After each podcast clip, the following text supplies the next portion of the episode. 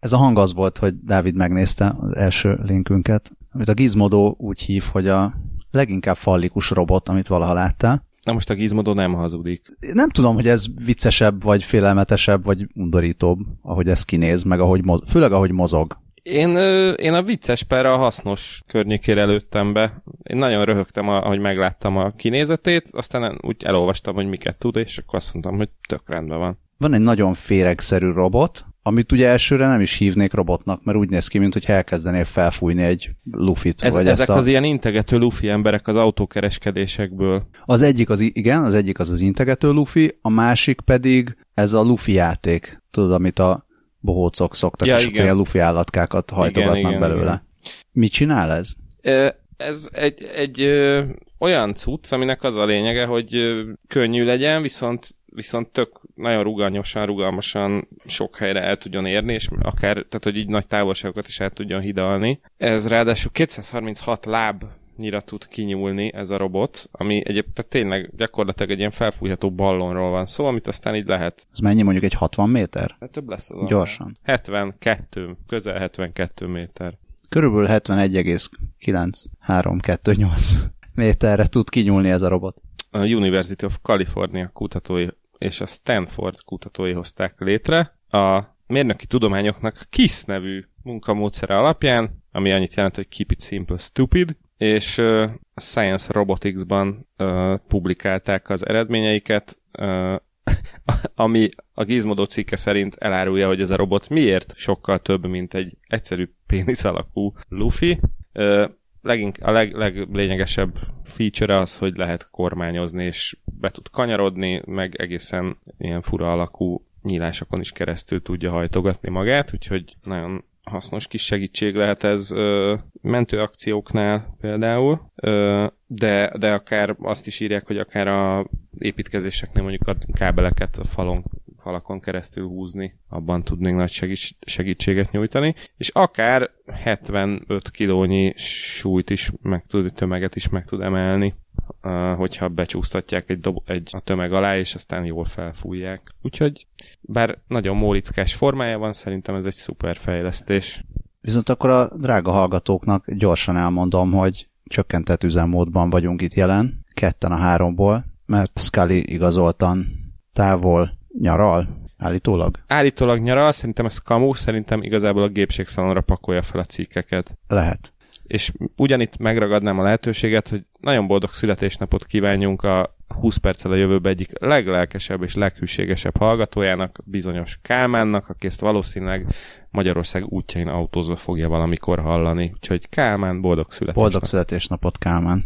Hát, hogyha Kálmán nem csak Magyarországon autózna, hanem a galaxis távolabbi részeibe is eljutna, szerintem eddig nagyon szomorú lehetett volna, mert nem jutott volna internethez. Köszönjük Autoplay! Egy fekete pontot beírtunk a Meseből programozóinak, akik belerondítottak Balázs szuper smooth átvezetésébe, és valóban, ugye Valamikor, valamikor beszéltünk erről, hogy miért nehéz eleve a naprendszerben, vagy mondjuk a Marson, miért lesz nehéz internetezni. Hát igen, bár mondjuk Windsurfnek hála, már a technológia megvan rá, ugyanis ő fejlesztette ki azt a ké- késéstűrő ö, ilyen csomagkezelési protokollt, amivel nem gond, hogy a Föld és a Mars közötti adatátvitel az x darab másodperc. Ö, valószínűleg ott kicsit többet fog bufferelni a YouTube, hogyha egyszer ott nekiállunk internetezni, de valójában, amiről a New Scientist ír, az nem is úgy, nem is úgy az internetről szól, mint, mint ahogy azt a az ember első hallásra gondolná, hanem valójában egy, kom- egy kommunikációs ötlet, hogy hogyan lehetne kommunikálni tőlünk nagyon messzire lévő civilizációkkal. Iszonyat vicces, ö, illetve ilyen nagyon nagy, nagyszabású sci-fi filmet nagyon szívesen megnéznék róla, hogy ezt kiépítik. Mert az a helyzet, hogy a galaxis nagy, szerintem innen indul ki ez a cikk, és valóban inkább egy ilyen, ilyen messengerről van itt szó, mint, mint az internetről. Tehát ezzel a, ezzel a megállapítással indul a cikk, hogy az a probléma, hogy nagyon messze vannak egymástól a csillagok, és ezért, hogyha van is valamiféle idegen civilizáció máshol, a tejútrendszerben, eléggé nehéz lenne kommunikálni velük. Most azon túl, hogy a Voyager-rel elküldtek egy aranylemezt. Igen, de rájöttek, hogy ahogy a pilóták és a masiniszták, meg úgy általában a járműveket vezető emberek a Mozdonyvezetők? Mozdonyvezető, igen, de mondjuk De akár... szerintem nem mozdonyvezető, nem, nem hiszem. Mindegy. A lényeg az, hogy különböző helyeken dolgozó emberek. vonatokat gyógyító orvosok. Igen, de szóval gyakorlatilag bárki, aki bármiféle járművel közlekedik, valószínűleg találkozott már furcsa villogó fényekkel, amik mindenféle üzeneteket közvetítenek, és hát ezt a forradalmi ötletet szeretnék galaktikus Egy morzelámpát. mércében, mért, mér, mércén alkalmazni. Igen, val- valójában egy, egy morzelámpával. És itt a lámpa lenne a nap, és az a kérdés, hogy mi lenne az a dolog, amit a nap elé rakosgatnak az emberek. Hát egy napernyő. Egy nagy lemez. Most aranylemez, vagy, vagy már nagy lemez? Nem, tehát hogy egy, egy ilyen lapos dolog. Mondjuk nem kell, hogy lapos legyen, a lényeg az, hogy nagy kiterjedése legyen. És tehát mint ahogy, inkább azt mondanám, mint a mm, Az mint az szirénáknak a, az a... A hogy sziréna fényét a- eltakaró forgó fényét, rész. a forgó rész, igen, vagy a világító tornyoknál ez a forgó izé. Rendvédelmi kéne- hallgatóinkat kérdeznénk, hogy az említett eszköznek a, a szaknevét azt küldjék el nekünk. Ó, ezt nagyon, nagyon hálásak lennénk. Ezeket imádjuk. Meg egyáltalán a, a, a szirénának a fény izéje, az, azt hogy hívják? Mert a sziréna az a hang. Fényhídnak hívják. De a híd. Hát Az, az a híd. Igen, és, és azoknak az, azokból az újabbak már ledesek, úgyhogy gyorsan kell ezt megválaszolni. Fénybögre. Fénytálka. Na igen, ö, nem egy kis léptékű projektről van itt szó, ugyanis az egyik terv az az, hogy fogják a Merkurt, mint bolygót, és annak így egyszerűen egy kibányásszák így egy jelentős részét, és abból csinálnak egy ilyen bolygó méretű lapot, amit, amit aztán a nap körüli pályára állítanak. Igen, illetve hogyha Merkur ezt megvétózza, akkor azt is lehet, hogy egy csomó aszteroidát összefognak, és azokat állítják hát ilyen kisebb napkörüli pályára. Nyilván most is napkörüli pályán vannak. Én azért nem hiszem, hogy megvétózná elvégre egy Merkur, a pokolban is Merkur. Igen, vagy, vagy pedig, igen, ez a Vagy má- pedig lézer. Vagy Tehát pedig ez- lézer, igen. igen. Bármi is, bármi is legyen, az erős lézer kell hozzá, amit, amivel azt szeretnék elérni, hogy a, na, itt most a csillagász ha- hallgatók fognak szemet forgatni rögvest, mert bevallom őszintén, hogy nem tudom, hogy hogy hívják magyarul csillagászul azt, amikor a Tranzitnak hívják a tranzitot szerintem. Tehát amikor áthalad a bolygó. le, hívjuk, A legyen csillag tranzitnak, tehát hogy ezekkel az erős lézerekkel azt változtatnák meg, ahogy az kinéz, ahogy az ö, a, a Föld tranzitál a nap előtt. Hát ugye mi is úgy fedezzük fel az exobolygókat, Igen. vagy legalábbis az egyik módja annak, hogy exobolygókat felfedezzen az ember, hogy ránézünk a csillagra, és akkor azt, lá- azt látjuk, hogy a fényessége változik Tehát, tehát periódikusan. elment előtte valami. Igen, de, de nem csak egyszer változott, hanem minden tíz napban kicsit halványabb, és akkor azt gondolják, hogy az biztos valami bolygó. Na most nyilván a Föld is csinál ilyet, akkor ez ad valamilyen jelet, és hogyha ehhez lézert adunk, akkor, akkor valamilyen üzenetet bele lehet kódolni ebbe. Na hiszen nekem a, me- a bolygó méretű lepedő az jobban tetszett, amit ott legyeznénk a nap előtt, de, de mindegy, erős lézerek vannak, az már rossz nem lehet. Szóval, és azt mondják, a St. Andrews Egyetem, illetve nem azt mondják, hanem azt mondja a Duncan Forgan, aki a St. Andrews Egyetem kutatója, és csinált egy szimulációt, hogy ha ilyen, ilyen jellegű kommunikációs pontokból akarnának hálózatot építeni az egész galaxisban, akkor az körülbelül 300 ezer évbe telne, feltéve, hogy van 500 technológiailag fejlett civilizáció, akik ö, ilyen módon tudják befolyásolni a bolygójuk áthaladását a csillag előtt, Csillagjuk előtt. megfelelő csillagok előtt. Hát én azt gondolom, hogy ez, ez abszolút egy ilyen reális elvárás. Én azt csodálom, hogy nem Elon, látok gyengeséget én ebben azt csodálom, hogy Elon Musk még nem öntött bele komolyabb összegeket ebbe a projektben, ez egy igazán nekivaló vállalás lenne. Én javítanék ezen. Tehát én azt mondanám, hogy szerintem, szerintem körülbelül százezer év alatt is ez megtehető. Én azt feltételezem, hogy a, a civilizációk egy része még sokkal okosabb, mint a Duncan Forgen gondolja, és gyorsabban fogják tudni ezt megcsinálni. Igen, de számla nélkül meg lesz két hét alatt is. Igen. Én- Az biztos, hogy többe fog kerülni. Igen, az, hát igen. Hát de valamit valamiért. Én még arra gondoltam, hogy a Merkur előtt lebegtetett nagy lepedőre esetleg ilyen vidám mintákat vághatnánk, és akkor még így vetíthetünk is ilyen árnyátékot ide-oda. Na hát 300 ezer év múlva majd megtudjuk. Ígérjük, hogy akkor csinálunk egy follow-up adást. Azért a Harvard Egyetem megszólaltatott másik kutatója lehűti egy picit a kedélyeket azáltal, és persze megcáfolja azt is, amit már korábban te is megcáfoltál, hogy ez lenne aztán a galaktikus internet, mert hogy azért itt a jelek Hát azt, azt még nem oldja ez meg, hogy a fénysebességet bármilyen módon átlépjük a kommunikációval, tehát itt bármilyen jel akár évezredekig is utazhat jobbra-balra. Hát, igen. És kérdés, hogy ez kihez jut el, és az mit fog kezdeni vele, de hát azért 300 ezer év az nem kevés idő, mondhatnám, hogy csiga tempóban fog ez haladni, ha csak rajtunk múlik. Na de, ha már a csigákról beszélünk. Mire jók még a csigák?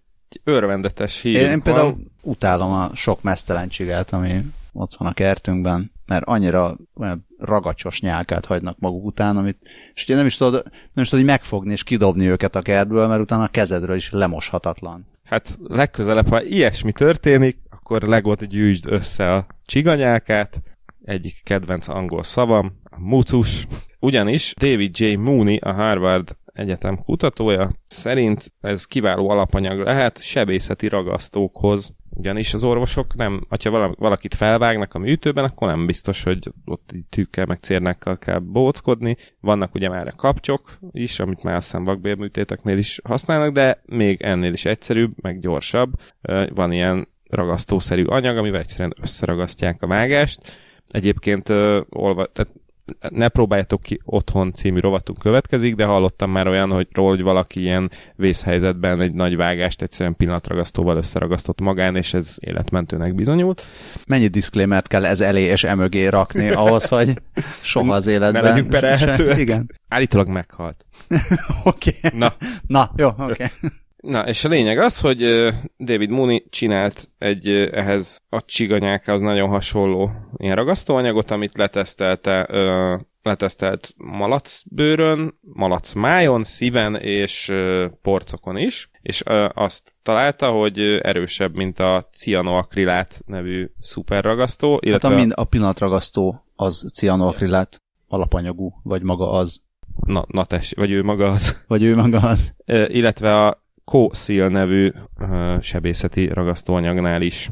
Úgyhogy uh, még annyit, szer- annyit feltétlenül meg kell említenünk, hogy uh, mindehez a Arion subfuscus nevű csigafajnak a nyálkáját használták. Ha esetleg bárkit érdekelne, ez a ragacsos nyálka, két komponensű, egyrészt vannak benne polikationok, amelyek elektrostatikus interakciók. Interakció az mi? Kölcsönhatás. Kölcsönhatás. Tehát amelyek elektrostatikus kölcsönhatások segítségével ragasztják ezt a nyálkát különböző felületekhez, és, és egy és egy kemény Matrix, ami nem tudom mit csinál, Tough Matrix, ami a a fesz, tehát a ilyen mechanikai hatásokat elnyeli. Aki egyébként erről... Ja igen, és akkor ez, ez tehát ugye egyrészt valami, ami odaragasztja, és valami, ami pedig védi a különböző környezeti hatásoktól.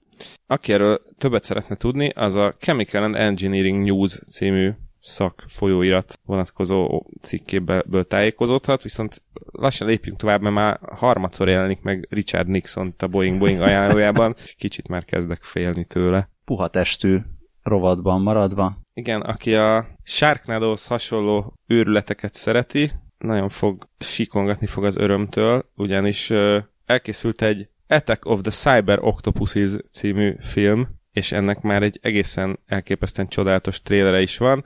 Egyébként a efféle műfajhoz képest egészen igényes látványvilággal, tehát hogy jó, mondjuk a színészi játékot azt inkább hagyjuk. Hát de... meg ez csak, a tré- ez, a, ez csak a teaser, tehát még lehet, hogy a Igen, végső film az. Ellenben mindössze 8 darab euróért 4K-ban bárki letöltheti. Már a filmet? Vagy, vagy ez csak a Ö, Már a filmet, ez egy rövid film egyébként, 20 ja. perces, és hát így ha full HD... miért került a, ja, hogy azért került a hírek közé, mert hogy kiber, kiberpolipok. Ki, kiberpolipok egyébként a, egyébként így a, a Már jó ké... 90-es évekbeli betűtípussal. A képi világ az abszolút a szárnyas fejvadászt idézi, sőt azt hiszem, hogy az elején, tehát ugyanúgy 2079-ben játszódik, mint a, a folytatás, Blade Runner folytatása, úgyhogy, és az elején egy ilyen csodálatos, mi ez, ilyen wireframe-es rajzban meg is mutatják ezeket a cyberpolipokat, és megtudhatjuk, hogy infravörös szeme van, 2 megabyte adatot képes tárolni, és egy 300 bódos modem segítségével kommunikál, úgyhogy tehát mondom,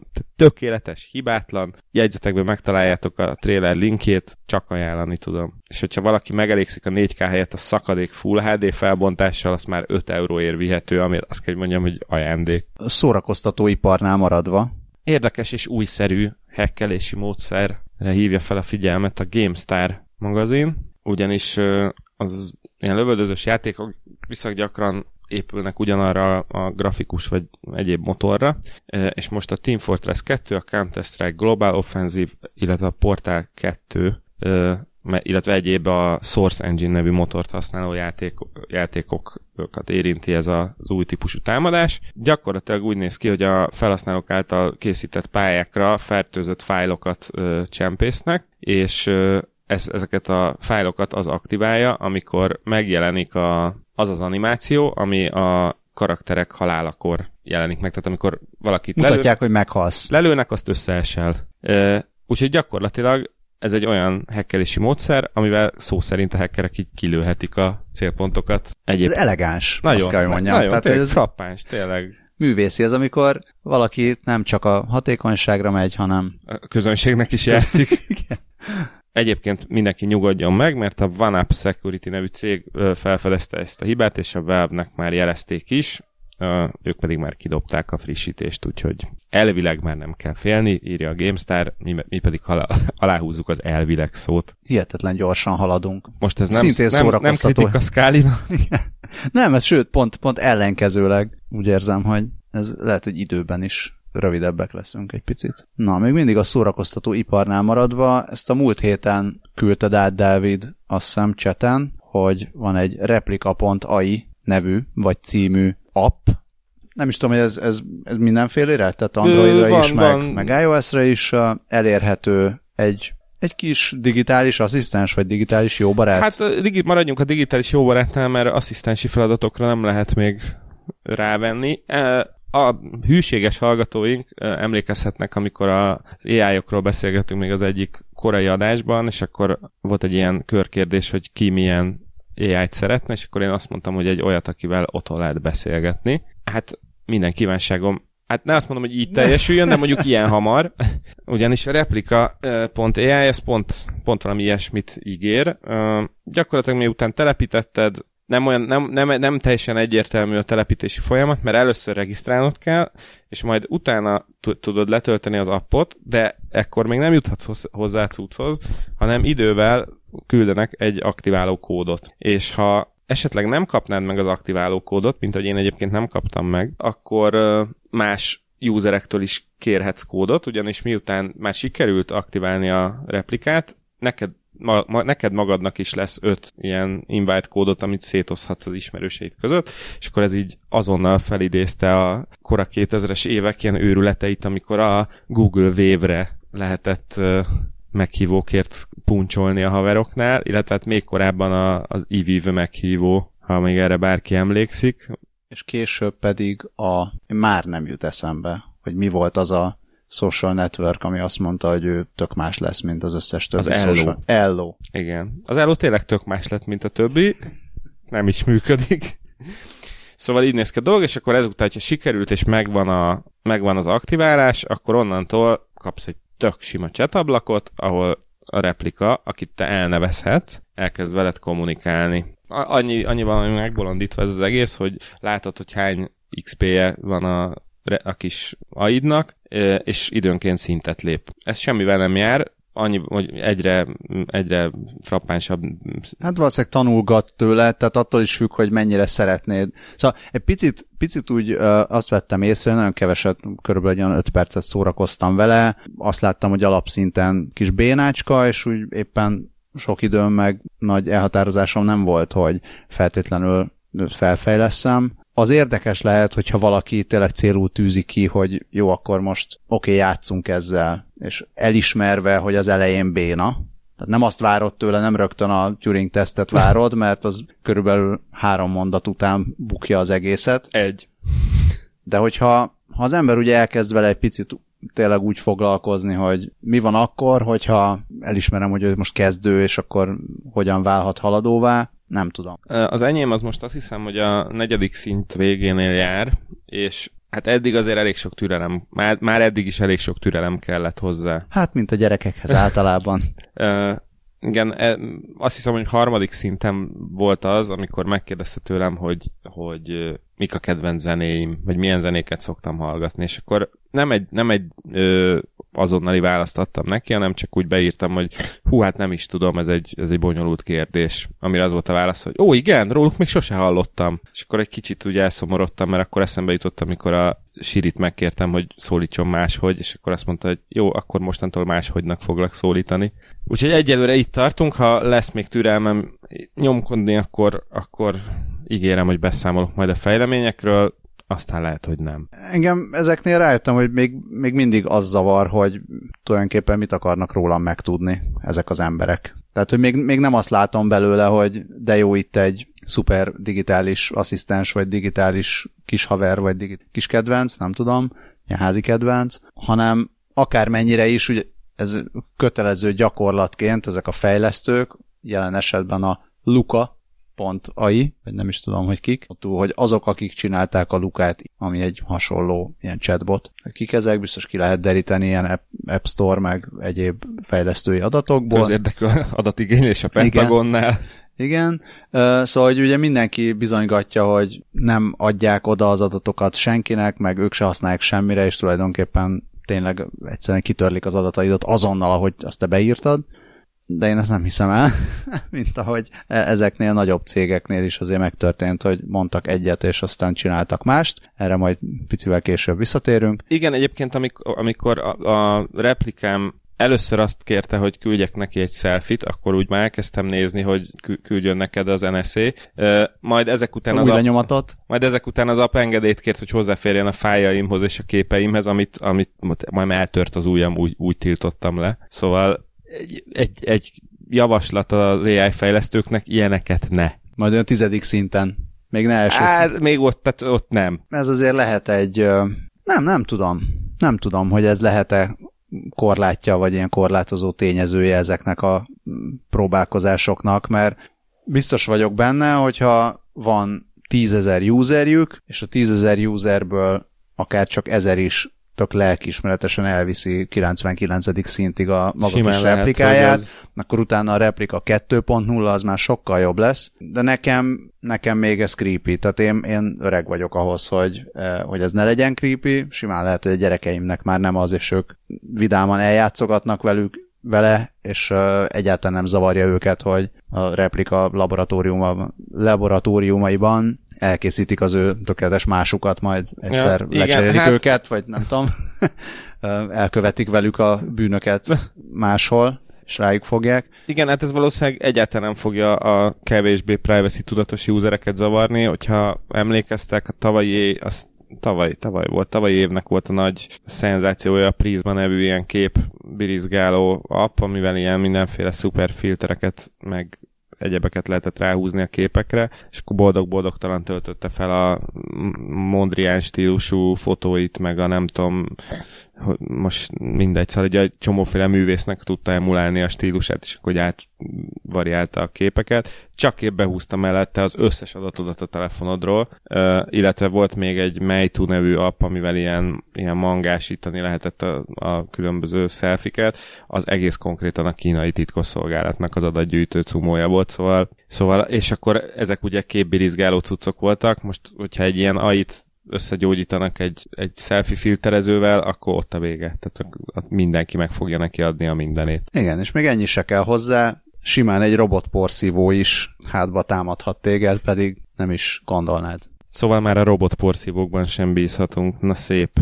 Colin Engel, aki a, az iRobot vezérigazgatója, vagy ügyvezetője, az iRobot egyébként a Roomba robotporszívó gyártója, szóval Colin Engel azt mondta, hogy a Rumba által gyűjtött lakásadatokat, vagy hát ilyen lakás alaprajzot, akár el is adhatná marketing célokra, például a, nem tudom, butorgyártóknak, minden esetre, hogy az ilyen smart home technológiákat fejleszék. Kicsit csodálkozom, hogy ezután nem volt 10-15 kaliforniai hülye gyerek, aki beállította otthon a rumbát, hogy egy fuck you Colin Angle alakú pályán két-háromszázszor végigmenjen, és akkor ez bejusson a vállalathoz. Nem lennék benne annyira biztos, hogy ez nem történt meg. Minden esetre ugye 2015 óta, amióta az első ilyen wifi-vel ellátott rumba megjelent, közben mindenféle térbeli adatot is gyűjtött a lakásról. Nyilván ez elsősorban arra szolgált, hogy a, a kis robotporszívó mihol van a lakásban,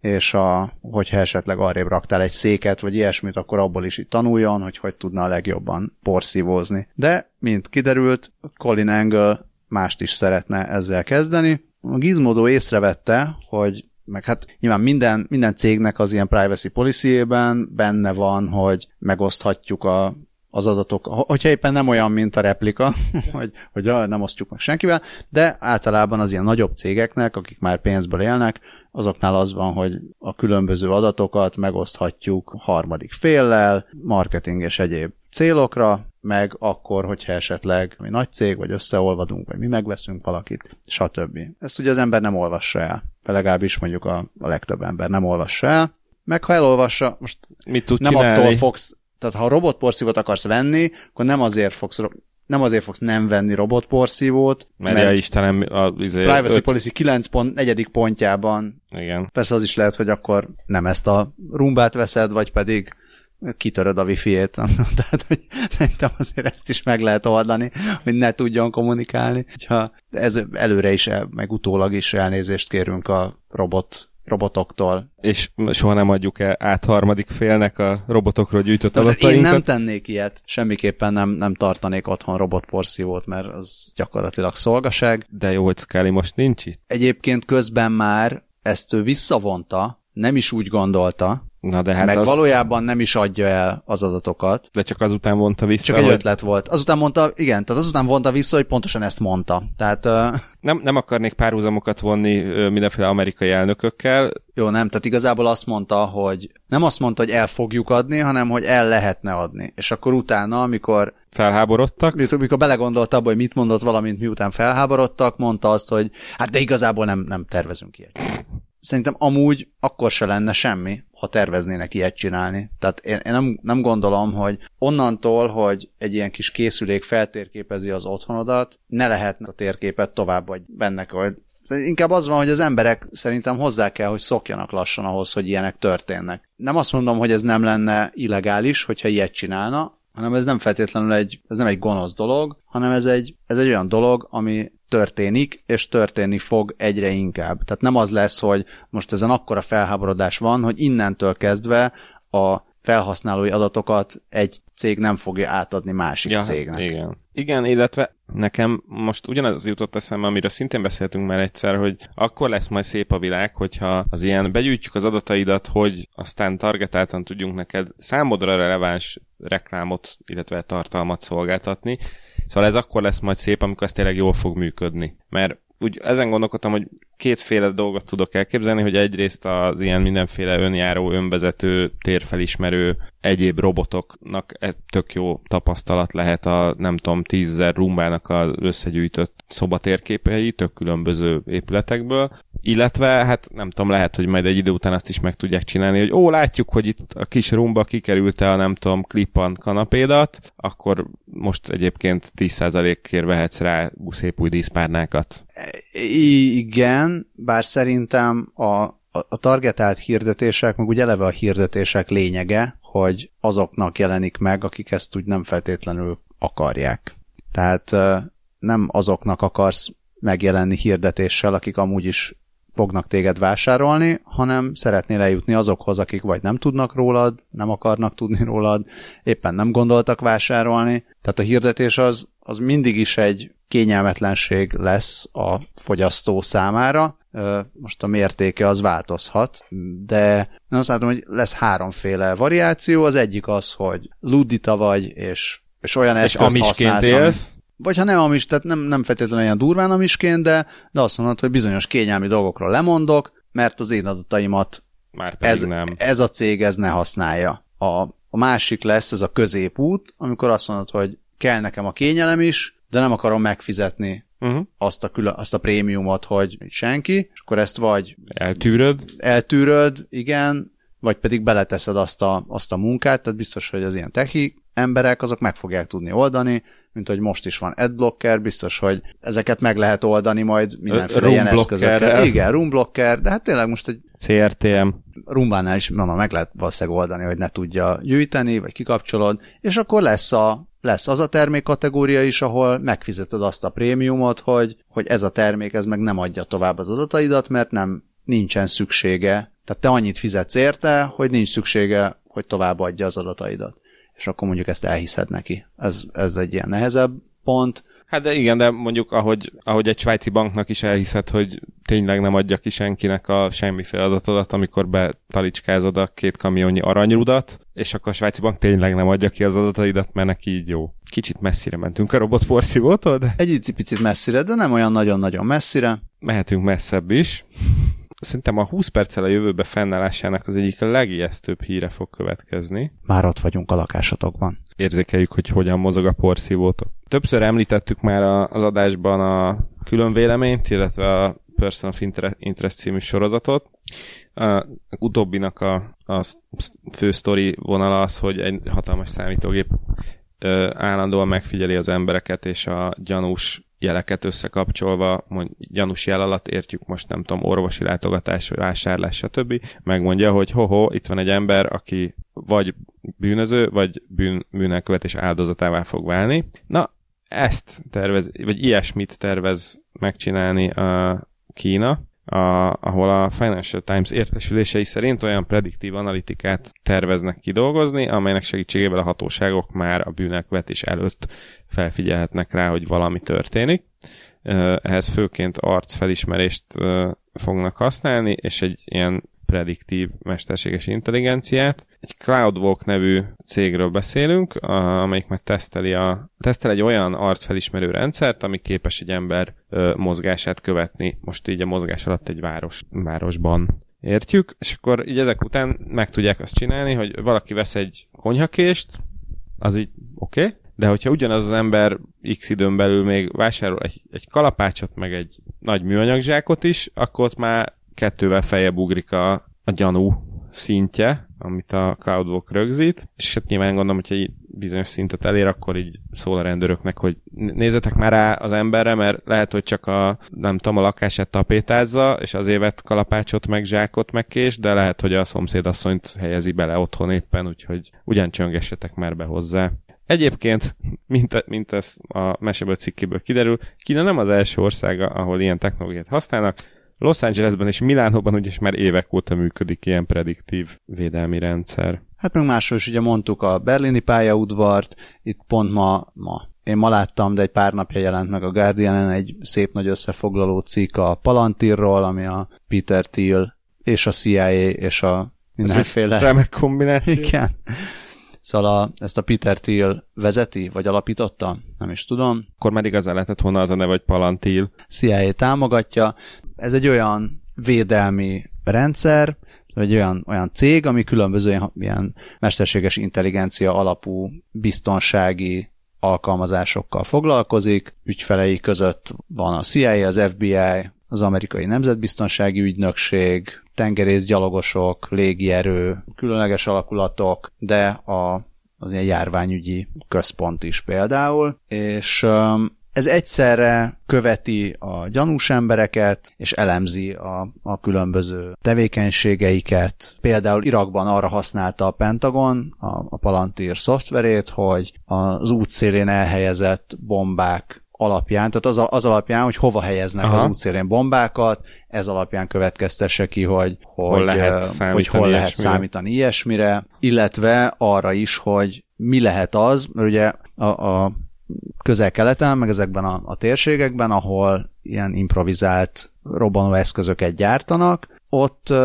különböző háztartási eszközökből készített. Nem, nem az van, hogy most megveszik a bombát, hanem mondjuk összeeszkábálnak turbizgépből, meg vízforralóból valamit, és akkor az a, az a robbanóeszköz, és itt a, azt jövendölte meg, vagy azt elemezte ki a, a Palantir, hogy a garázsnyitó, a gará- garázsnyitó, ilyen Aha. távirányítókat használták Uh-huh. uh, Detonátornak. detonátornak. És egyébként Bernie Madoffot is a Palantir segítségével buktatták le. Igen, szóval ez nem, nem, nem csak rossz dolgok történhetnek itt, tehát tényleg egészen hasznos dolgokra is használják, Biztos vett egy rumbát, és porszívója köpött. és azt írja a cikk, hogy, hogy igen, Chicago és Los Angeles utcáin használják ilyen bűnmegelőzésre is. Sajnos nem tudunk róla, hogy San Francisco utcáin használnák-e. Azt nem tudjuk, viszont ugyanaz, ami az általad említett filmekben is megtörténik, tehát ugye nyilván a, a filmek azok nem úgy néznek ki, hogy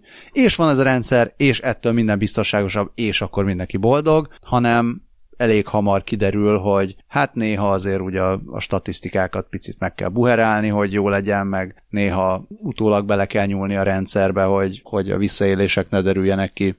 Megint csak korábban sokszor említettük, hogy az ilyen mesterséges intelligencia rendszerek, meg a gépi tanuló rendszerek, azok nagyon könnyen beleviszik és felerősítik a meglévő előítéleteket a, a döntéshozatalba, és ez olyan területeken, mint például Los Angelesben, ahol eleve a fai feszültségek azok megvannak, meg megvannak a, a társadalomban is, ezeket nagyon fel tudja erősíteni, és hogyha a rendőrség azt, azt mondja, hogy milyen jó, hogy van ez a rendszer, mert így az alapján is tudnak intézkedni, ami alapján korábban esetleg nem tudtak volna, mert nem volt elég bizonyíték, most viszont, hogy van ez a rendszer, már hivatkozhatnak a rendszerre. Tehát az, hogy így könnyíti meg a rendőrség munkáját, az nem biztos, hogy a társadalom szempontjából, vagy bizonyos társadalmi csoportok szempontjából egy pozitív fejlemény. Ehhez még hozzátenném, hogy az előbb említett kínai cucc oldalvizére a meseből szerkesztője odaírta, hogy Kína, Kína egyébként hatalmas öles léptekkel tapétáz ki mindent éppen arcfelismerő rendszerekkel, illetve egyébként azt jelentették be, ha jól nézem múlt hét csütörtökön, hogy 2030-ra egy 150 milliárd dolláros AI iparágat terveznek kiépíteni, és akkor emellé tenném oda még azt az információt, hogy Kínában az arcfelismerést már olyasmikre is használják, hogy az egyetemi kollégiumokban korlátozzák vele, hogy ki mikor mennyi WC papírhoz juthat hozzá. És akkor így innentől már szóval az AI alapú portásország az egy nagyon-nagyon szomorú hely lesz. Ö, E- erről- egy, egy, egy ilyen pár másodperc szünet kell nekem ehhez. Én, én egy kicsit elképzeltem a ű- űrodüsszeja vonatkozó jelenetét egy ilyen WC-s környezetben. Sajnos nem tudom kinyitni az ajtót. Még egy másfél mondat a, az előzőhöz, hogy ugye itt a rendőrség és a, az amerikai feketék viszonyában, hát ez elég sokszor felmerül, hogy a rendőrök nagyon gyakran ok nélkül, vagy kevés okkal is alkalmaznak erőszakot, sokszor halálos kimenetellel Amerikában a, a feketék, fekete fiatalok ellen, és ez a palantír rendszer, ami mondjuk háborús helyzetekre lett fejlesztve elsősorban, azt is eredményezi, hogy háborús megoldásokat, meg háborús taktikákat kezdenek el alkalmazni rendfenntartó szervek civilek ellen városokban. És aki látott mostanában hírműsorokban amerikai rendőröket, azokat nem mind, már ilyen beavatkozókat, azokat így nem mindig lehetem megkülönböztetni a Navy szílektől így az újabban, így a felszerelésüket tekintve. Szóval ez van. Még ami, ami ugye az érdekes, hogy, és amivel zárul a, a cikk, ami egyébként egy,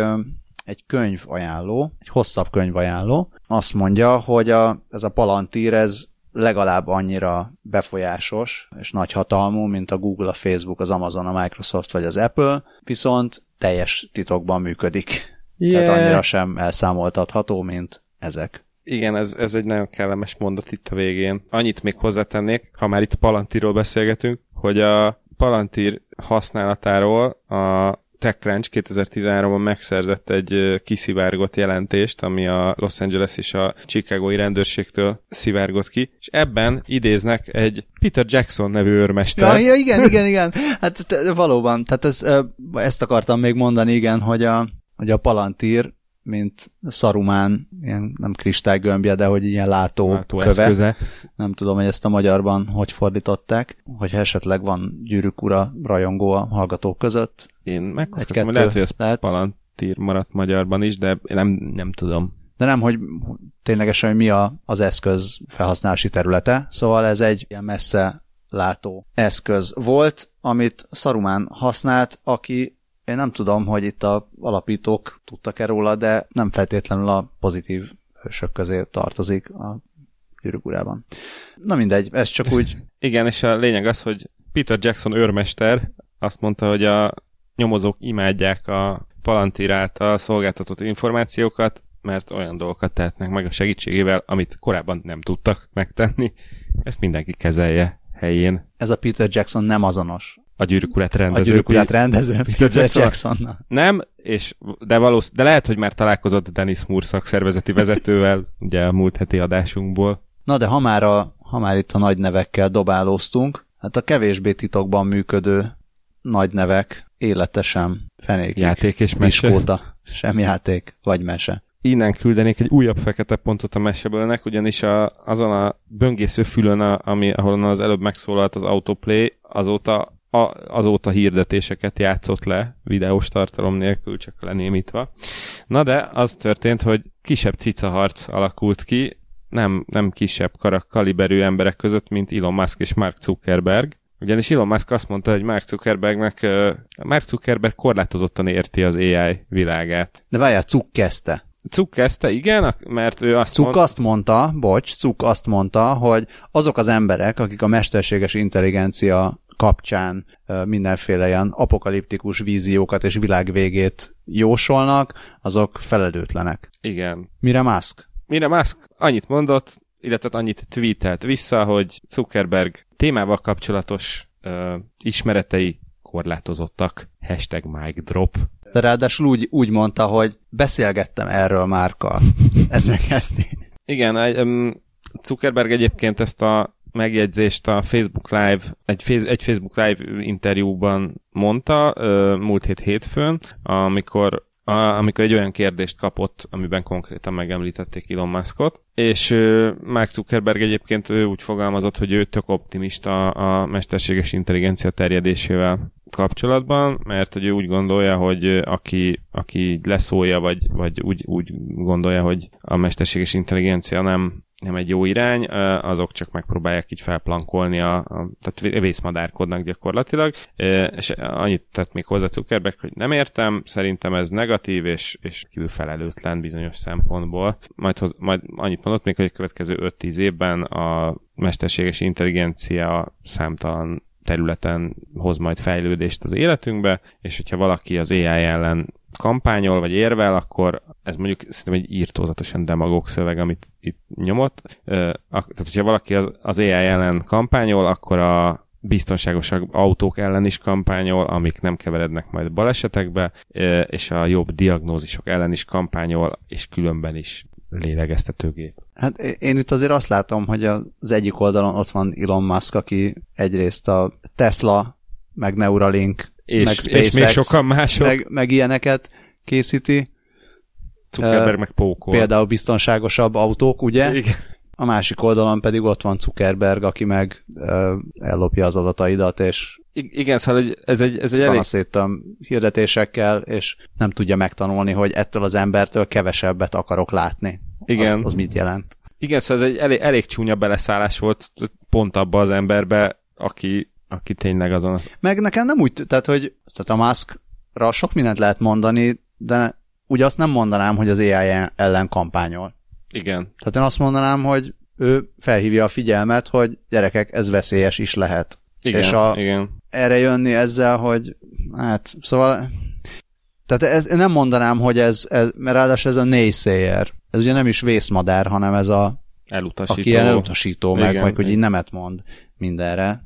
Tehát ez, ez nagyon félrement. Az egész cica harcnak egyébként az lett a lezárása, hogy egy Lars Osborne nevű ember ö, annyit írt, hogy azt hiszem, hogy ö, nagyon erős érvekre és egy nagyon jól írt blogposztra van szükség a, ahhoz, hogy a szkeptikusokat megnyerjék a, az AI hívei.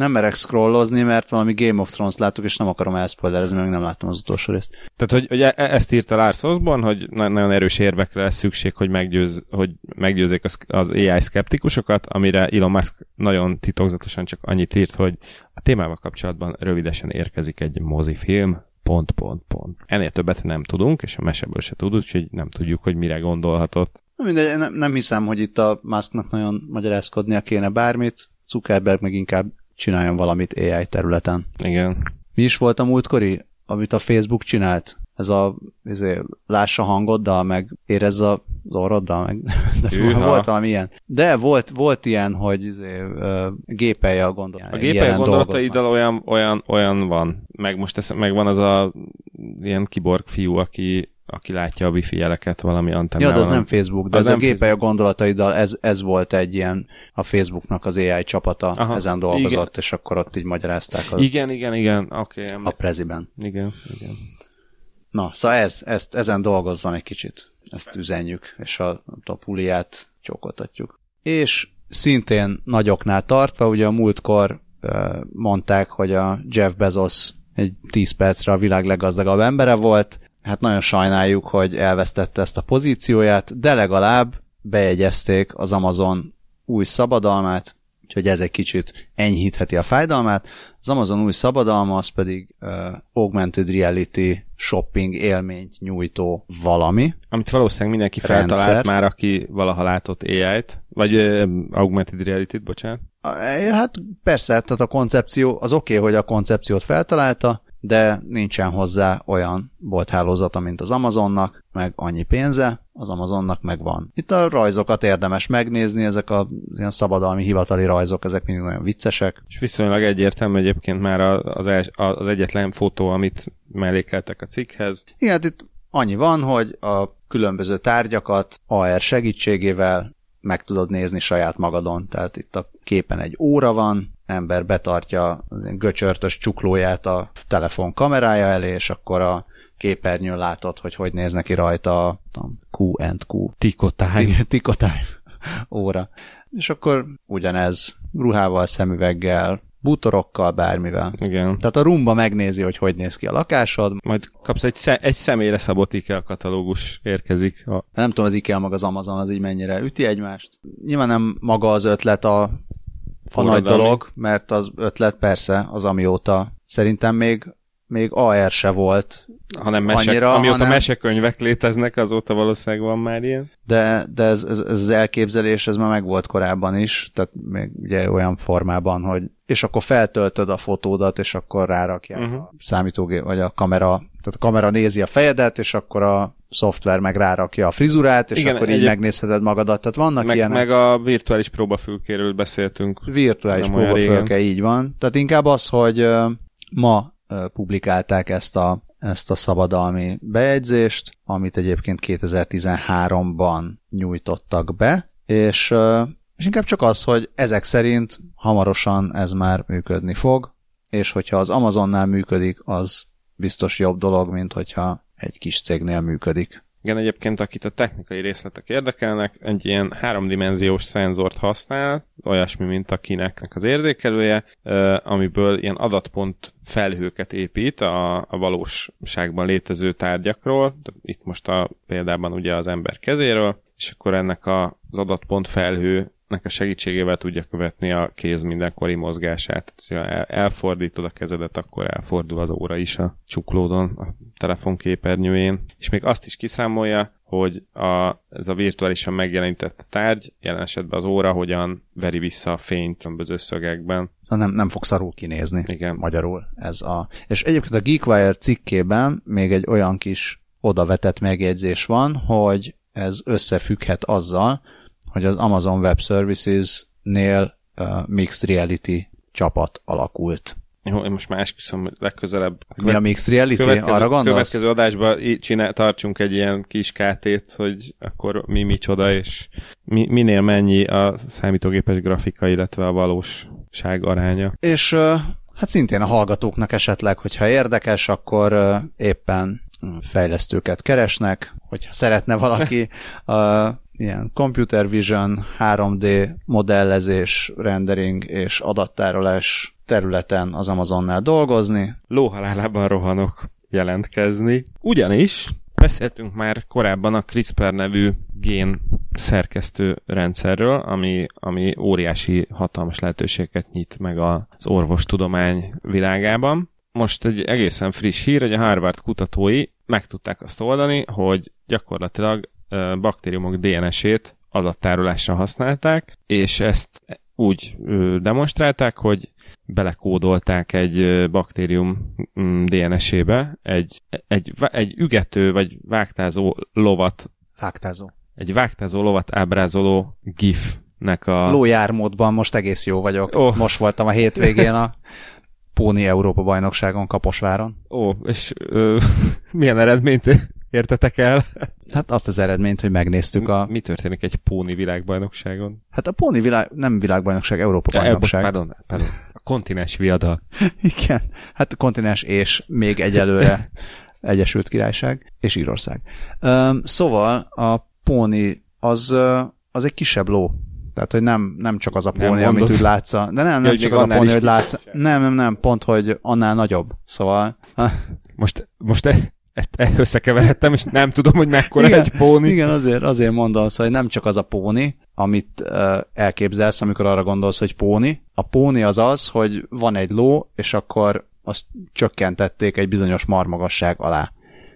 Tehát ha látsz egy lovat, Uh-huh. jelen esetben azt hiszem az Európa bajnokság kritériumai szerint 148 centi marmagasságú legfeljebb, akkor az simán azt mondod rá, hogy ez egy ló, Uh-huh. de póni a mérete miatt. Tehát Hoppá. a póni az nem egy fajta, hanem inkább egy méret. Méret. Aha. És a, a póni bajnokság az ugyanaz, mint az egyéb ilyen lovas, tehát van díjugratás, meg dresszázs, ez a menje hülyén aló, elő, előre-hátra oldalra, meg ilyenek. Az én nagyon elképzeltem egy tényleg ilyen nagyon pici pónit, ahogy díjugrat. Igen, de nem, sajnos, Eh, az, az is jó lett volna. Szóval ugyanaz, csak eh, fiatal, ez kicsit ilyen utánpótlás nevelés, tehát legfeljebb 16 évesek, nyomják a, A lovak? Vagy nem, a, az, az emberek, a, ja, a lovasok. a lovasok, legfeljebb 16 évesek, a lovak legfeljebb 148 centi marmagasságúak, és akkor egyébként meg ugyanazt csinálják. És ennek a diugratás részét néztük meg, ami nagyon izgalmas és érdekes volt, és egyébként pedig ez a vágta, amikor van olyan, hogy Négy lába a levegőben lába van. levegőben Aha, van. igen, igen. Na hát igen, szóval ez a, ez a, ez a vi- visszatérve a CRISPR világába, tényleg egy olyan gifet kódoltak bele a baktérium DNS-ébe, amin frankon látszik, hogy egy vágtázó lóról van szó, aminek a négy lába a levegő van. Oké, okay, kicsit pixeles, azt is mondtán, mondhatnám, hogy lórez, de És ebbe az a, az a szép, hogy azt a filmet kódolták giffé, és aztán a DNS-be, ami az első stop motion mozgókép volt az 1870-es években. Igen, és miután ezt bekódolták, természetesen ugye át ki is kellett nyerni, és, és rekonstruálni kellett ez, ezeket a képsorokat a baktériumokból, és azt kell, hogy mondjam, hogy majdnem tökéletesen sikerült, gyakorlatilag minden pixel a helyén van, van, van, van egy ilyen kis artistikus ilyen film, Ilyen kis zaj. film grain effekt, Hát azt mondják, hogy 90 százalék volt a pontosság. Tehát 90 százalék pontossággal tudták visszanyerni az eredeti gifet. Igen, és, és nagyon, nagyon vicces, most a, pont a hétvégén volt szerencsém részt venni egy esküvőn, ahol egy orvos barátommal beszélgettünk erről, mert ő is olvasta ezt a, ezt a hírt, és akkor ő mondta, hogy most jutottunk el odáig, hogy a, ami az emberben benne van DNS szintjén irgalmatlan mennyiségű adat, most jutunk el oda, hogy lassan újra a, leg, a legnagyobb mennyiségű adatot megint csak DNS-ben fogjuk tárolni. Azon gondolkodom, ezt valahol hallottam vagy olvastam, és de jó lenne majd megtalálni hozzá a linket, hogy nem is tudom mennyiben kapcsolódik ez ide, mindegy, hogy a, a DNS-ben kódolt így hasznos adat, az úgy viszonylag kevés ahhoz képest, amennyi DNS van. Hm. Tehát, hogy egy, a jelentős része az, az ilyen fölösleges. Hát úgy fölösleges, úgy fölösleges, hogy, hogy annak még nem tudjuk igazából a funkcióját. Tehát, hogy mert van, van persze X mennyiségű DNS, ami ugye leírja, hogy nem tudom, kék a szemed, barna a hajad, ilyen magas vagy, és nem tudom, hajlamos vagy a szénanáthára.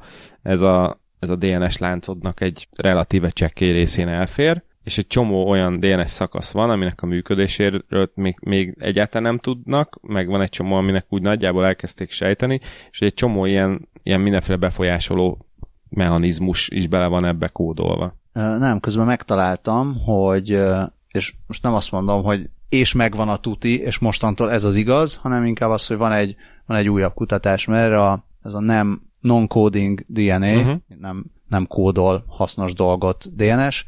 Ugye erről elég régóta folyik a, a vita, meg folynak Igen. a kutatások, hogy most ez valóban nincs funkciója, vagy ahogy te mondod, van funkciója, csak nem tudjuk, de most jött ki egy ilyen új kutatás, ami, ami azt mondja, hogy egy olyan 8-14 százalék az, ami, ami valóban hasznos dolgot kódol, tehát ami funkcionális, és, és a többi az tényleg, tényleg így, így semmi. Tehát egy, azt, azt nézem, hogy mivel bizonyítják, azt mondja, hogy a, az alapján jutottak erre a következtetésre, hogy ha nagyobb része lenne hasznos, akkor egy csomó mutációnak valamiféle hátrányos uh-huh. Hatása Aha. kéne, hogy legyen, de ez, de ez nem történt meg. És uh, ha teljes genom funkcionális lenne, akkor egy, egy uh, párnak nagyjából 100 millió gyereke kéne, hogy legyen, és majdnem az összesnek meg kéne halnia. Aha. Hogyha a genom negyede lenne funkcionális vagy hasznos, akkor, akkor is átlagosan mondjuk négy gyereknek kéne Mhm. ö, születnie minden, minden pártól, aminek, amiből csak ketten Életképesek. ketten lennének, tehát ketten érnék el a felnőtt kort. Ö, Máskülönben a, ezek a, a káros mutációk annyira elszaporodnának, hogy akkor mindenki kipusztulna. Ez egy ilyen kitérő, a nem tudom, 20 perccel a biológiai órára. Vissza a CRISPR-hez. Azt írják, hogy ugyanezt a módszert nem nagyon fogják így még a közeljövőben használni arra, hogy a saját testünkbe nagy mennyiségű adatot töltsünk fel. Tehát maradunk a képek mappánál, Igen. a gifek tárolás. Igen, igen. De például arra használhatják a jövőben, hogy ilyen molekula szintű eseményeket rögzítsenek a segítségével, ami például a különféle sejt típusok kialakulását vezérlik, például a idegpályák kialakulása az agyfejlődése során, ami hát nyilván ennek rettenetesen komoly haszna lehet a, a gyógyászatban. Egyébként meg mindenkinek ajánlom, hogy nézze meg ezt a gifet, mert tényleg döbbenetes, hogy igazából egy jó Super Mario-t már, már majd tulajdonképpen lehetne játszani. Egyébként csak így, hogy a kontextusba helyezzük, hogy a teljes emberi DNS mennyit tud, azt írja technologyreview.com rögt- rögtön a cikk elején, hogy ha a teljes DNS-t használhatnánk adattárolásra, akkor minden fotót, amit valaha készítettél, az összes zenét, amit valaha meghallgattál, és a Doctor Who mind a 839 epizódját lehetne egy molekulán rögzíteni. Ebben benne vannak a elveszett részek. Azt nem tudom, de figyelembe véve, hogy a minden fotó, amit valaha csináltál, ez egy viszonylag tág intervallumot határoz meg, szerintem van némi statisztikai mozgástér. És ö, vajon, hogyha 3D fotókat csinálnék, azokat is tudná tárolni? Azt nem tudom, de a 3D fotókat szeretnéd 3D nyomtatni? Hát arra is gondoltam, hogy nyomtathatnánk 3D is, de az a baj, hogy a 3D nyomtatásban kizárólag műanyagból lehet nyomtatni jól.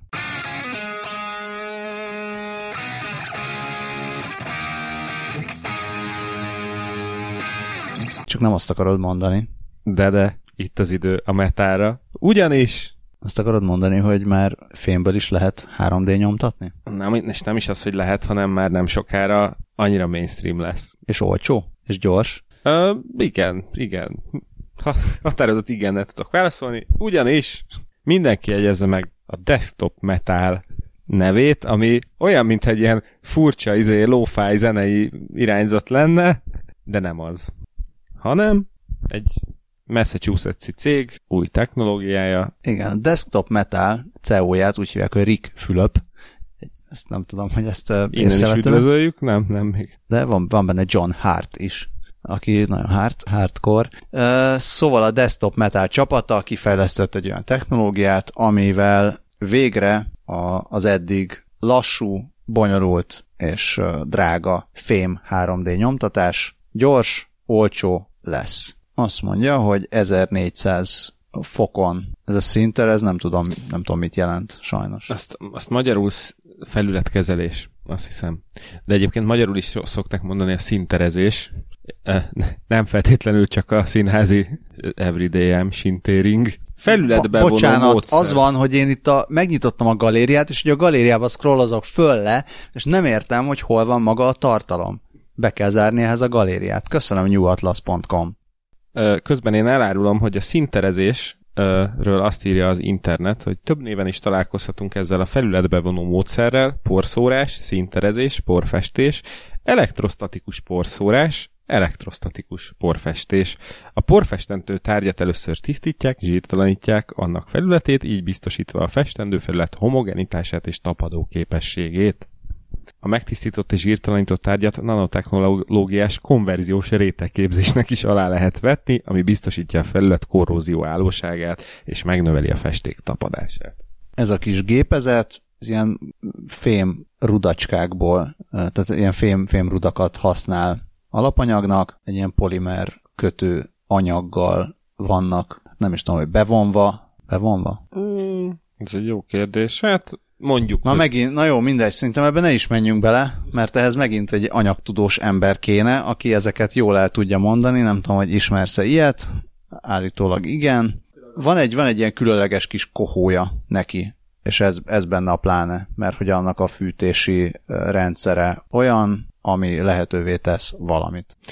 Igen, gyakorlatilag a műanyagoknál ismeretes fröccsöntés módszerét alkalmazzák itt fémre. Metal injection moldingnak hívják ezt a, ezt a módszert, és aztán tényleg itt embertelen, mindenféle embertelen ötvözetek és, és különböző anyagok felsorolásába kezdenek, de hát gyakorlatilag ezt tudja, hogy ezeket a kis, úgynevezett ki ezek a kis rudacskák, mint amiket az ilyen ragasztópisztolyokba kell beletömködni, csak fémből vannak, gondolom ezt tudja gyorsan megolvasztani és megfelelő formában rétegezni. És tényleg ilyen viszonylag összetett ilyen, nem is tudom mi ez, amit egy nem tudom, egy bicikli első villájának a tetejét gyártották volna le ezzel. És jól látom, akkor ezt a desktop metalnak az egész rendszerét habkönnyű 120 ezer dollárért lehet megvásárolni. Egy ehhez hasonló lézeres rendszer több mint egy millió dollárba kerül. Single pass jetting annyira, mindenki annyira, által jól ismert Single Pass Jetting. A Desktop Metal első albumának a címe. Jó, szerintem, szerintem tényleg biztos, hogy elég a hallgatóknak az, hogy olcsóbb és gyorsabb lesz a, a fém nyomtatás. A fém, fém 3D nyomtatás, nem? Most tényleg azt várja tőlünk bárki, hogy hogy ilyen anyagtudományba meg ö, gyártásba belemenjünk? Hát nem értünk ehhez. Majd szerzünk valakit, aki ért hozzá, és elmagyarázza jobban. 20 perccel a FIFO-ba című podcastban, hogy meghallgathatjátok. Jó, szóval Desktop Metals, hát eleve az év leg, egyik az... legkulabb cég nevét biztos, hogy megnyerték. Aláírom. És uh, kíváncsi várjuk a technológia utóélet, vagy hát nem utóéletét, hanem az életét, hogy mi lesz belőle. És amennyire nem értünk a fém megmunkáláshoz, szerintem azt azért mindenki meg tudja mondani egy, legalábbis egy képről, hogy az szépe vagy nem. Hát igen, meg ma már úgyis mindenki DJ meg fotós, ugye? És hát ráadásul most már az van, hogy jön az AI, aztán elvesz, elveszi a kritikusok munkáját is, ugyanis... Meg a fotósokét. Hát azt már, igen, mert a, a Google saját AI ja, amit, amit kifejlesztettek, szépen átnyálaszt a, a Street View képeket, rengeteg sok Street View képet, és arra programozták be, hogy ezek, ezekből a képekből csináljon szép tájfotókat. Tehát, hogy a, találja meg azt az egy pici szöget a, egy képen, ami, ami hoho, ott, ott van valami szép, ez, ez simán egy ilyen hegyi úton, ahol egyébként azt nézed, hogy nem tudom, merre van a szakadék, meg hogy két tehén legelészik, és az AI akkor szépen rá tud fordulni, hogy egyébként, hogyha itt balra fordítod a kamerát, akkor ott van egy tök szép hegy, hegyorom, havas hegycsúcs, erdők, stb. A lényeg az, hogy az volt ennek az egész kísérletnek a lényege, hogy a... Ezt elkezdem még egyszer. A lényeg az, hogy a Google arra volt kíváncsi, hogy a, egy, egy gépnek meg lehetett tanul, tanítani olyan szubjektív ö, fogalmakat, mint például egy, az, hogy, hogy egy fotó szép-e, hogy mitől szép egy fotó. Hát ők kompozíció, beállítások, kontraszt. Külön, igen, szaturáció, HDR effektek, képkivágás, tehát hogy, hogy hogy vágja meg azt a képet. Tehát egy, egy profi fotós munkafolyamatait próbálták neki megtanítani, és hogy, hogy ezeket automatikusan tudja alkalmazni. Igen, és hát ez elég jól sikerült, megetettek vele 40 ezer panorámát, panorámaképet, például az Alpokból, vagy az amerikai, kanadai nemzeti parkokból, és hát olyan eredményekkel jött vissza, hogy olyan eredményeket tett le az asztalra, ami úgy közelíti a profi fotósok munkájának a, a minőségét, és ezt nem a Google PRS-ei mondják, mármint, hogy kicsi, igen, a Google PRS-ei mondják e, azt, hogy, hogy ezt profi fotósok mondták az így készült képekről. Ami azt jelenti, vagy az jelenti ezt, hogy a valódi fotósok nagyjából 40%-ban profi, vagy azokat a fotókat, tehát eleve már a kutatók is így leszűrték a jól sikerült fotókat, és akkor ezeket adták oda megítélésre valódi fotósoknak, és akkor ezek 40% vagy fél profinak. Igen, egyébként az AI-nak azt is meg kell tanítani, hogy egy kép mitől, nem, mitől néz ki rosszul, ezért fogtak, fogták ezeket a profi képeket, és véletlenszerűen módosították a fényerejét, és ezzel ugye lerontották a képek minőségét, és így, így mutatták meg, hogy ez nem jó. És azt mondja a Google, hogy ezt a technológiát egyébként arra lehet majd felhasználni, hogy idővel emberek jobb fotókat készíthessenek a való világban, bár ezek után nem értem, hogy minek, mostantól ki se kell mozdulni otthonról, egy egész nyaralási albumot össze tud neked klikkelni a Google AI-ja, illetve hát azt nem, tehát hogy biztos lesz majd olyan 20-30 év múlva, hogy, mint ahogy most is vannak ilyen hipster fesztiválokon régi ilyen harmonikás fényképezőgéppel fotózgató emberek, 20-30 év múlva biztos lesz majd olyan, hogy ember fotóz géppel, és akkor mindenki nézi, hogy aha, milyen nosztalgikus, közben meg az AI fotódrónok meg ott röpködnek a fejünk fölött, vagy VR drónok, aztán otthon meg mindenki bedugja az agyába az egészet. Hát, vagy arra, arra lesz jó, hogy te, te majd fotózgatod a magadét, de ugyanúgy, ahogy az Insta filtert most is rányomod, meg vannak ilyen automatikus enhance Igen. opciók, majd ezek sokkal jobbak lesznek, vagy arra is képesek lesznek, hogy fotózol egy nagy panorámát, és akkor abból majd ott kiválogatja, hogy figyelj, ezeket a, Itt van ezek a javaslataim. Részlet. Igen, igen, ezek a javaslataim, mert nyilván a, a bár biztos a jövőben majd az is lesz, hogy már tudja, hogy neked ez a három ember fontos, és akkor a kis fotodrónod az rájuk koncentrál, Igen. tehát akkor már ennyi se kell. Akkor már semmi nem kell. Semmi nem, mondom, nem. Maradjunk otthon. Maradjunk otthon. Úgyis megcsinálja a fotókat a gép. De ha nem akarunk otthon maradni, hanem mondjuk mennénk az űrbe. Szerintem ez egy gépségszalon rovat. Ez abszol- azt megszavaznám gépségszalon rovatnak az utolsó abszolút hírünket. gépségszalon rovat. Egy űrribok. Az űrribok. Én, én az ismert sportszergyártóval vezettem volna fel, de Balázs lelőtte, hogy melyik cégről beszélünk. Hát de nem, nem a közszolgálati média vagyunk.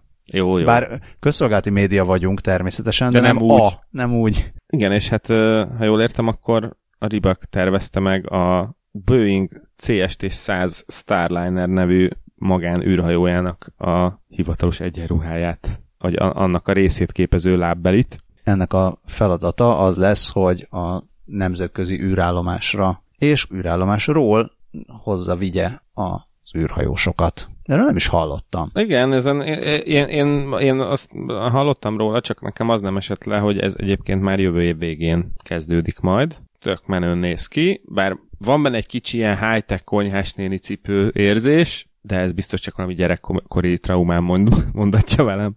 Simán lehet, hogy a konyhás nénik cipője is űrtechnológiára épül, Egyébként, csak ezt nem tudjuk. Igen, igen. Hát, nem tudom, a trombózist megelőzi, meg ilyenek.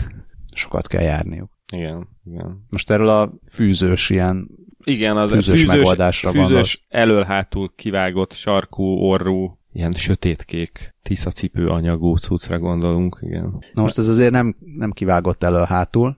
Két rétege van, vagy legalább, nyilván van sok rétege, de ami a, ezen a fotón, konceptfotón látszik, ez fűzős része, mint a nem tudom, korcsolya, amit felfűzőzöl magasra, és van egy külső része, ami meg cipzáros és az alja meg úgy néz ki, mint egy sportcipő.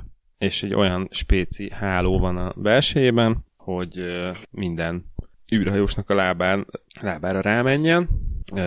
Ezt egyébként én lehet, hogy már csak azért is fogok vásárolni, hogy ne legyen gond a nagyméretű cipők beszerzése. Azt nem mondják, hogy ezt meg lehet majd vásárolni. Hát ne haragudj, most nem akartam. Hogy... Jó, hát akkor elmegyek majd űrhajósnak, és? Igen, szóval annyi, hogy kell hozzá a Boeing saját fejlesztésű űrruhája is, ami, amit a cikkből egy linken el lehet érni, és a, a cipőnek ez a kék színe, ez az úgynevezett Boeing Blue. Ez nem a Boeing Boeingon volt fenn, hanem a space.com-on. Igen, és úgy, úgy néz ki a dolog, hogy amikor a, az űrruha felfúvodik, akkor bár, hiá, bár lehet, hogy a lábadon ott szétfeszül ez a cipő, de akkor így légmentesen rázárja. Na hát, alig várjuk, hogy jövő év vége legyen, és meginduljanak a, a privát. Kis Boeing talpas űrhajósok. Igen. De ez nem privát, nem, nem privát, ez simán a abszolút nem privát NASA ja, hogy ez a NASA, ja, igen. Ja, ja, ja, bocsánat. Tehát nem, nem igen, arra igen, van szó, hogy jövő év végén már visznek téged az űrállomásra, hanem de egyébként, bocsánat, csak mert hogy privát űrhajók, vagy magáncégek által üzemeltetett űrhajók már most, most is járnak az űrállomásra, de azok izé ilyen teherűrhajók, szóval igen, de ez valóban a, a CST 100-as, az a NASA-nak az új járműve lesz. Na, zárjuk azt a mai adást. Elnézést. Tökéletes végszó. Azt nézem, hogy a szóvicben viszonylag szegény volt. Megint csak most, hogy nincsen Scully. Scully, gyere haza. Igen. Reméljük, hogy jövő héten már lesz. Ami nem jövő hét. Ami nekünk jövő hét, mert jövő héten veszünk fel, de nektek valószínűleg két hét. Igen. Ezúton is nagyon szépen köszönjük kifejezetten a Gépségszalon népes követő táborának, hogy belehallgat az adásunkba. Drága hallgatók, ha esetleg megosztjátok népszerű közösségi oldalakon a műsort, azt is nagyon szépen köszönjük, mert az segít, hogy még több emberhez eljussunk, és ezekben és a már nehéz időkben... is részletesebb adatai legyenek ezekről az emberekről. Így van, iTunes-on nyugodtan lehet nekünk sok csillagot adni, ha úgy érzitek, ha nem érzitek úgy, akkor meg írjatok nekünk e-mailt, vagy kommenteljetek Facebookon, a facebook.com per oldalon vagyunk. Van Patreon oldalunk is, ez a patreon.com per címen érhető el, egyébként pedig mindenkinek további kellemes nyarat kívánunk, szervusztok! Hello!